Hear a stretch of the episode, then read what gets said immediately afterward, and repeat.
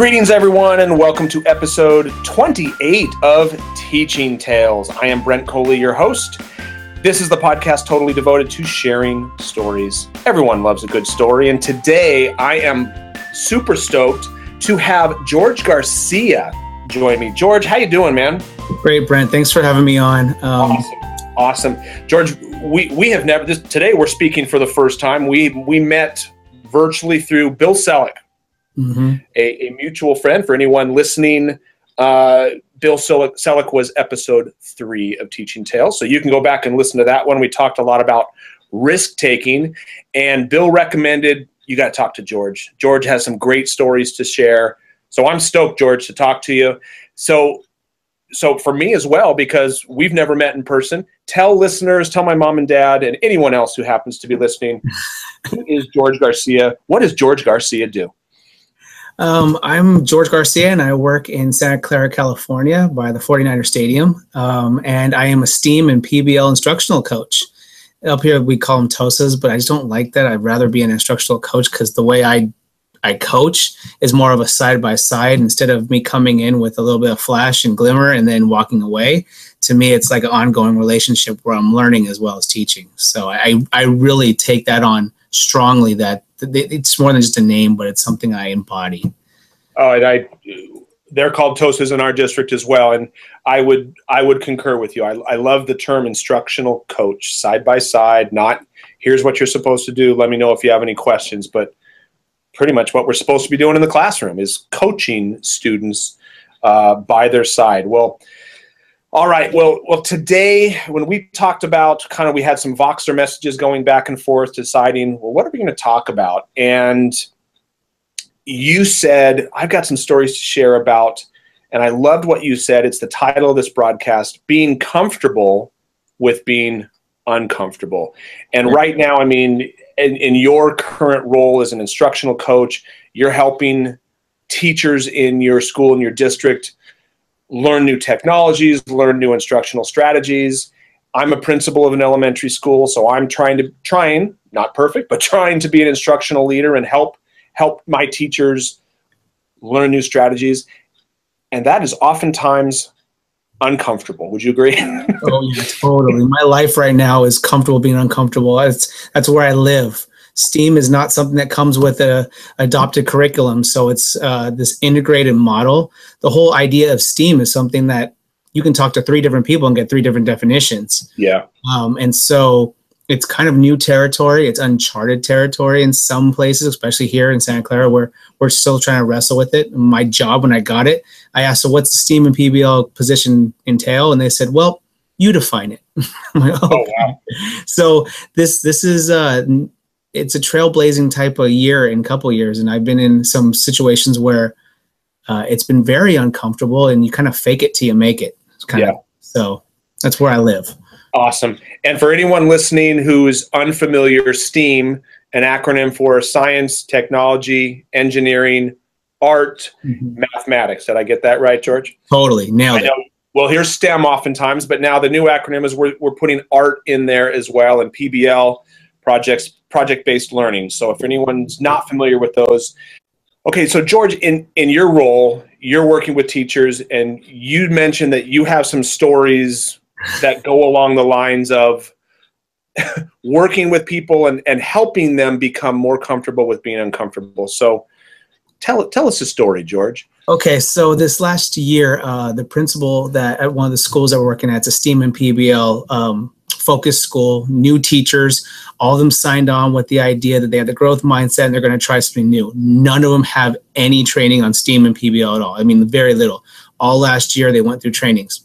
So we're at a training about design thinking, and I'm with this teacher, fabulous teacher, phenomenal, and we're doing a design challenge. Well, time comes up at the end of the design challenge, and it, her product doesn't work. And I see her from across the table doing one of these things, you know, and having a freak out inside of her body. And, you know, this is mid 30s uh, lady, um, professional mm-hmm. teacher who's yeah. trying to sit there and hold back her freak out. Yeah.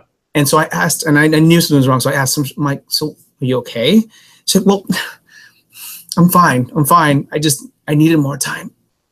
I, and you could tell she was almost about to cry. Wow. Um, and what's funny about that, and not funny, it's not funny to see someone freak out, but what's typical about that and normal about that is we all go through that feeling of if I had a few more minutes, or I'm so upset because it didn't work, uh, that frustration that you feel from not completing something.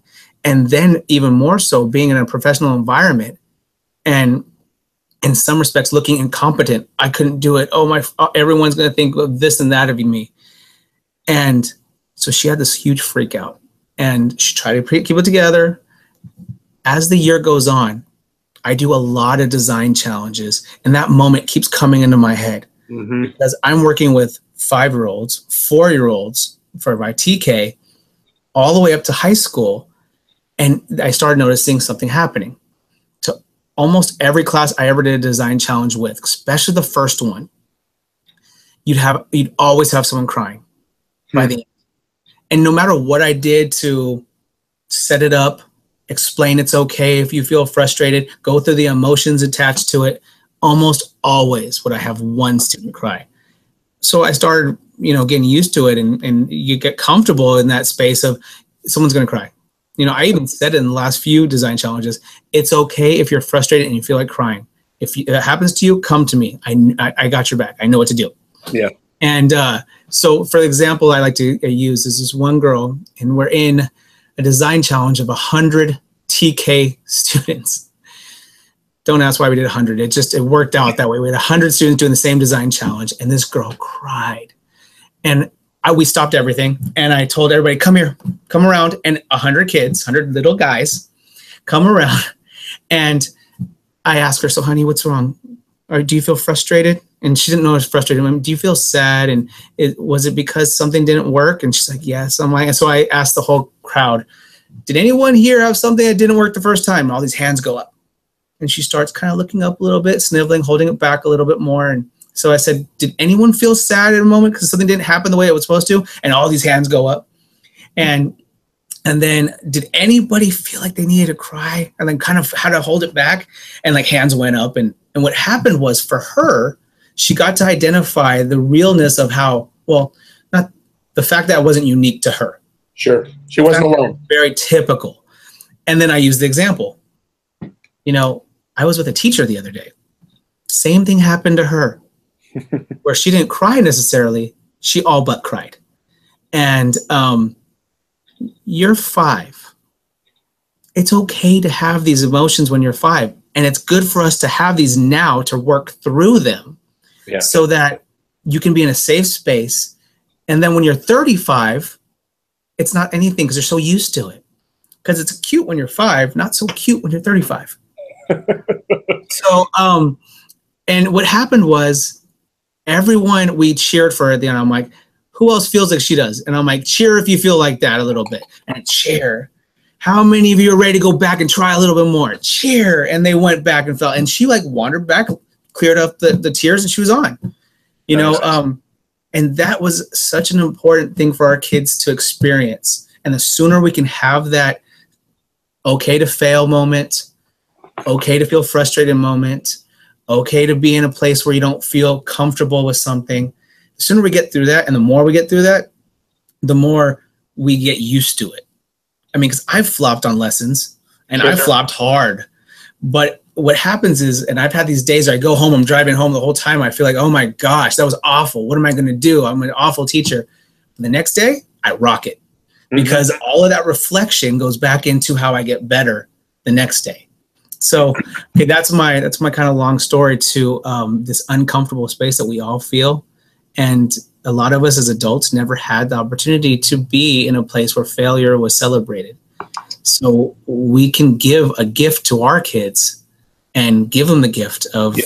uh, allowing that to be okay. Yeah. yeah. Well, when you, when you model that that example mm-hmm. of of failing in front of the kids, because I so many teachers are, I, w- I would say a, a, large number, they're perfecting.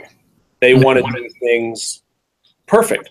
And I mean, the motto at our school is pursuing excellence.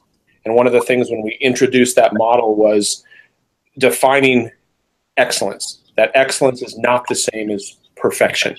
I mean, perfection is unattainable, but we can pursue it all the time. And if you pursue it, you're going to get closer and closer to excellence. But, but teachers, I mean, and I, I'm speaking personally.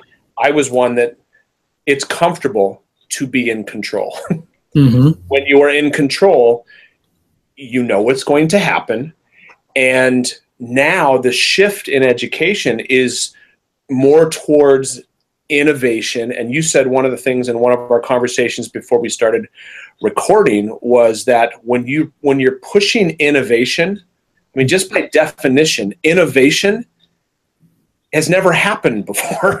I, mean, I mean that's something that has you're when you're creating something new you've never been there before. Pioneers didn't know what they were going to expect. So there is that unknown element which can be terrifying and I mean, are you seeing that when you work with your teachers that, that it's not so much that they don't want to try something new, but they don't want to look stupid when they do it wrong? Do you think?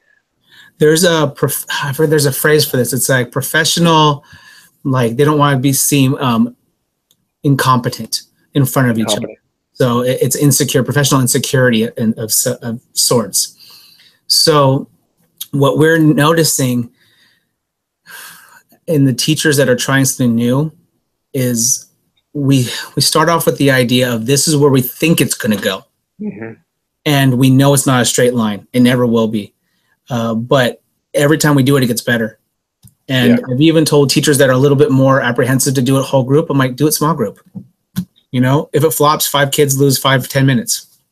Yeah. Not a big deal. You know like a beta test if you will yeah. um, of, of what it looks like. But I do know that a lot of the teachers that I work with that are not used to this, especially those that got really good at at control, command and control.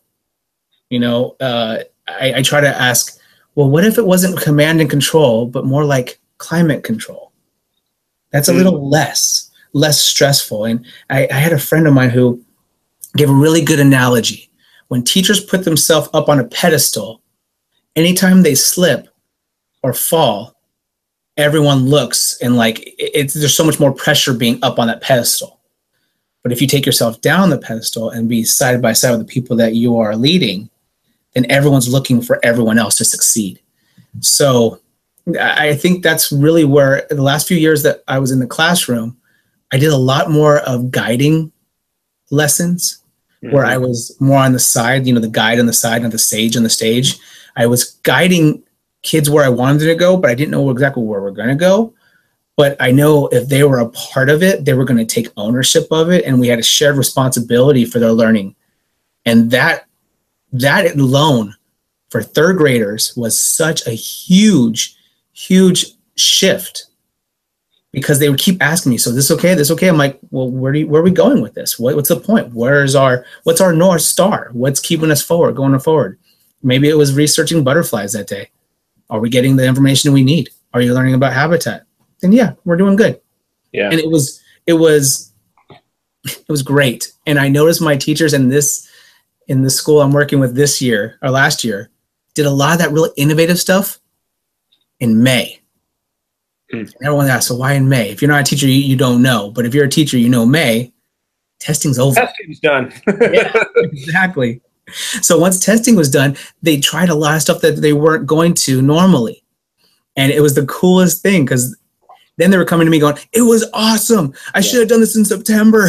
and it was the coolest thing.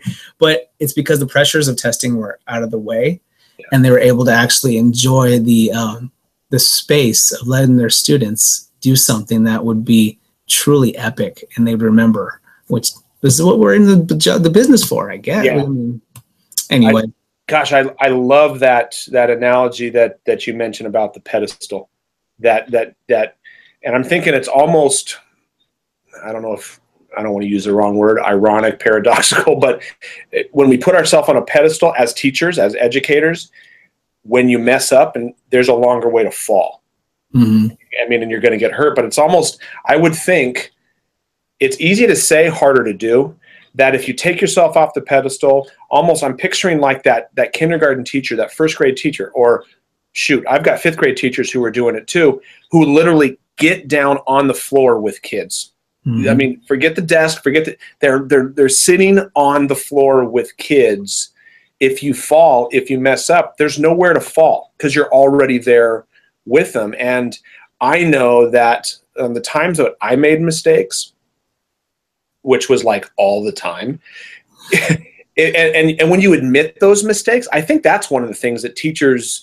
I would encourage anyone listening. It's like when you mess up, own it Mhm. and say i mean it's like because it's like if you haven't messed up you're not learning anything That's right. and i mean I, and I, somebody said that a lot smarter than me. I mean that's not an original quote. If you're not if you're not trying anything new you're not learning anything. And if you're not trying anything new you're not messing up. Because if you're always doing what you always know you're never learning anything new. So that's just I, I it's so it would be so freeing for teachers to give themselves permission. And and that's going to have the positive effect that the te- that they don't have to be perfect in front of the kids. So anyway, True. do you any other any other stories or experiences? I mean, with with teachers, for example. Uh, let's see. I'm trying to think of some of the other things that that we started noticing. Um, at the beginning, mm, anyone's start of something new leads to so much learning and growth that you're right. It, it's got to be something that's celebrated with each other. And one thing we're trying this year more is um, to, like you're saying, own it and celebrate failures and successes. Because a lot of teachers are scared to share their successes because they think that they come off like they're bragging. Yeah, and then they don't want to talk talk about anything that went wrong because they don't want anyone to think that they're not competent. Uh, for the most part. Every Yeah. once in a while you'll get it seeping out in a staff room. Like i can't believe this didn't happen. This didn't Yeah. work but systematically trying to work that into staff meetings or work that into grade level meetings you know as like an opener. What was awesome? What was a big screw up? I mean like let's share those out because there's so much learning that can go on through that conversation. Yeah, that's kind of our next step here is to have those open conversations and that leads innovation. Um, uh, we did a lot of work with the genius hour and one of the one of the activities we do with our kids before they start genius hours is called the bad idea factory where they come up with as many bad ideas as they can for passions as possible in three minutes. I mean it has to be school school safe but mm-hmm. as many bad ideas as you can. And it's so much fun because if I said, okay, everybody, pick a passion, you have about five minutes to pick one, go. It, it would leave everybody like in terror. Like they would be in full anxiety. They don't know where to start. But if you start with, think of a bunch of bad ideas, gets the creative juices going. And sometimes a byproduct of that is good ideas sure. or a little bad idea. And the opposite of that idea would be, that's it, you know? Yeah. And so uh, we, there's a lot to be learned by failure. Um, I'm looking over your shoulder right now. I mean, this is an audio podcast, but we're recording through a Google Hangout, and over your shoulder, you've got a book that says it's titled "Mistakes That Work." Yeah. I lead a lot of the design challenges with this book. and and, and that's it's just I, I'm thinking right now of post-its. I mean, like the the, the invention of of the post-it note, the sticky note, was an accident. I mean, I, I think if I recall the story that I've heard is the, the guy was trying to make glue or or some kind of adhesive that wasn't sticky enough, and by by that failure, if he was looking just at his primary goal was to make this certain adhesive, he has now he ended up creating something that my gosh, I don't know if I could do my job without sticky notes. I couldn't. Yeah, when I taught in the classroom, every one of my students had sticky notes. I it was like we took notes. I mean, I used them for like for everything and that was a result of someone's failure. Mhm. So how many how many like you said great ideas are coming out of something that didn't work the first time. I mean Edison and all these inventions I mean it, it, it never works the first time. Mhm. Never works the first time.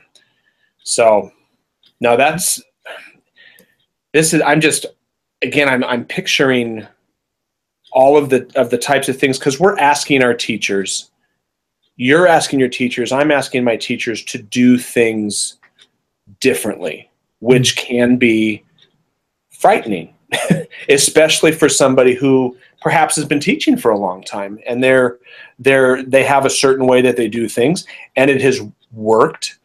And now we're being asked to do it differently and that can be that can be a challenge. So but i think you hit on it in that staff meeting where making it comfortable because i totally get it. Who wants to, i mean who wants to stand up and say i stink at this that i mean that just goes especially professionally that that is a very who who wants to raise their hand and and and share their their big i mean people don't want to do that. So i think it has to start with trust.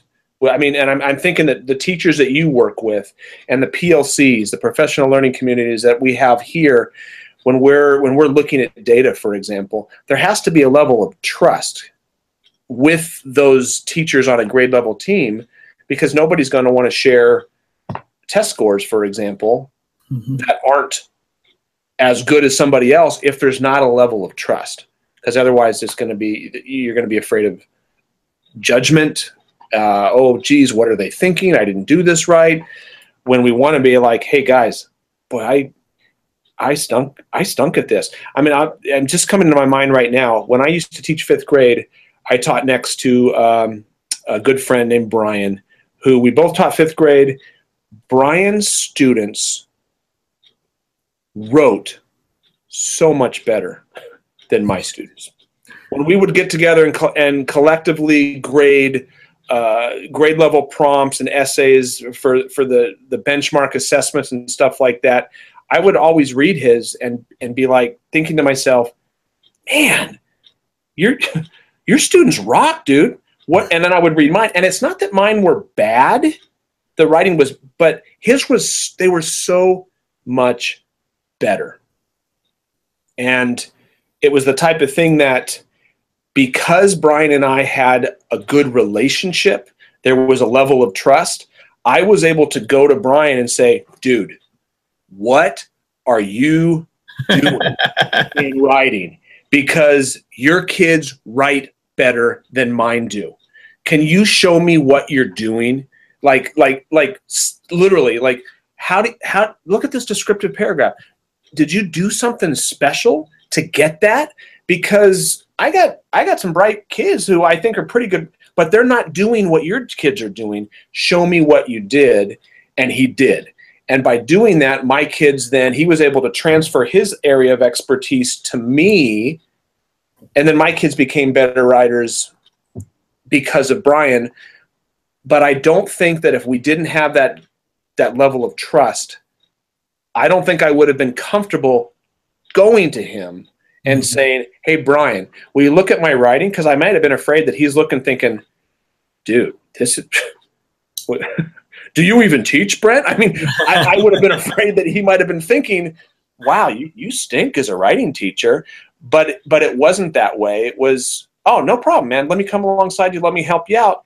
And there were other ways in other, I mean, I'm thinking there was a social studies note taking technique that I used that I was able to share with Brian. He was like, hey, what are you doing there? That's pretty cool. Can you show me that? And I was able to kind of share an area of strength that I had where the writing was the area of strength that he had. So, I mean, do you see that in terms of the the need for trust? Oh, absolutely. Gotta have that. It, absolutely, and it and it's it's modeled first when when somebody is comfortable doing it in front of others. Usually, it only takes a few to model that kind of um, talk. But yeah, it does, and it's in some ways it's almost got to be part of your protocols. You know, like because what will happen is some of the the failures will be small at first and then they'll get bigger and then people will really start coming out of their shell like oh somebody you know they shared with me I, I feel open to share with them it's not going to be in a group with like a whole staff meeting. It's probably better in a grade level meeting. Mm-hmm. But um, you know, just just to share that out because you learn so much more from it, and um, yeah, it, it's one of those things that I model as I as I do presentations. Oh, this kind of this is not what I really wanted to do here, but since this is kind of where we're going, like you can teachers can understand other teachers and can sympathize with each other. It doesn't always have to be a competition we're on the same team essentially. So it doesn't make sense for one person to keep the information from another when we're all working together for one common goal, and that's educating children the best we can. And we we don't have it all, but you know, individually we don't have it all together, but together we have it all. Mm. So we can share and learn from each other that way, and and it's it's just the way that that it's got to be. I mean, we ask our kids to collaborate, to um, to all the four C's critically think and all these other things and communicate with each other, but we don't do it. Yeah we spend so much time outside of the classroom doing all of the maintenance stuff that we don't have enough time to really do any of the things that actually help us hone our craft. Yeah. And if we if we want to preach it, we need to start practicing it. And the four C's are a great way to start: communication, collaboration, critical thinking. And I always forget the fourth one. Oh my gosh, I'm, I'm the worst uh, STEAM coach ever. What's critical? I always forget it. But anyway, there's another one in there. Uh, creativity. There it goes. Okay, so all those things we need to start practicing, even if we're a little uncomfortable with them. We're all uncomfortable with them. We're all the same, basically same platform together, um, starting together with those four because they're new. Well, I I think it's great that that just what you're doing, your position is coming alongside and modeling and showing people how to do that because I mean in our district right now we're we're shifting away uh, for for a uh, an online math program that we've been very steeped in for a long time and we're now shifting away from that and and putting our focus more as a district on uh, number talks uh, Jo Boaler's research on mathematical mindsets and just having st- students really go deep with numbers. I saw a couple of our t- uh, teachers do it today, and it was awesome. I mean, just for example, 17 plus 49, a group of fourth graders, and having them mentally, okay, what is 17 plus 49? And then explain how they got that. And it was so neat to see the various ways. It's like, oh my gosh, I didn't think to do it that way. But they're still getting the answer.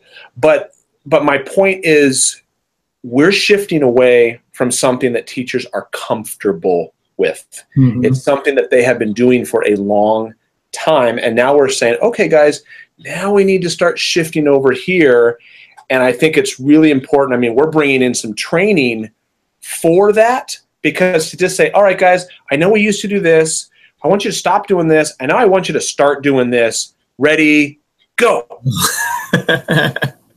it's i mean it's like we got a new language arts curriculum and to just say all right here's your new tes go they need more than that.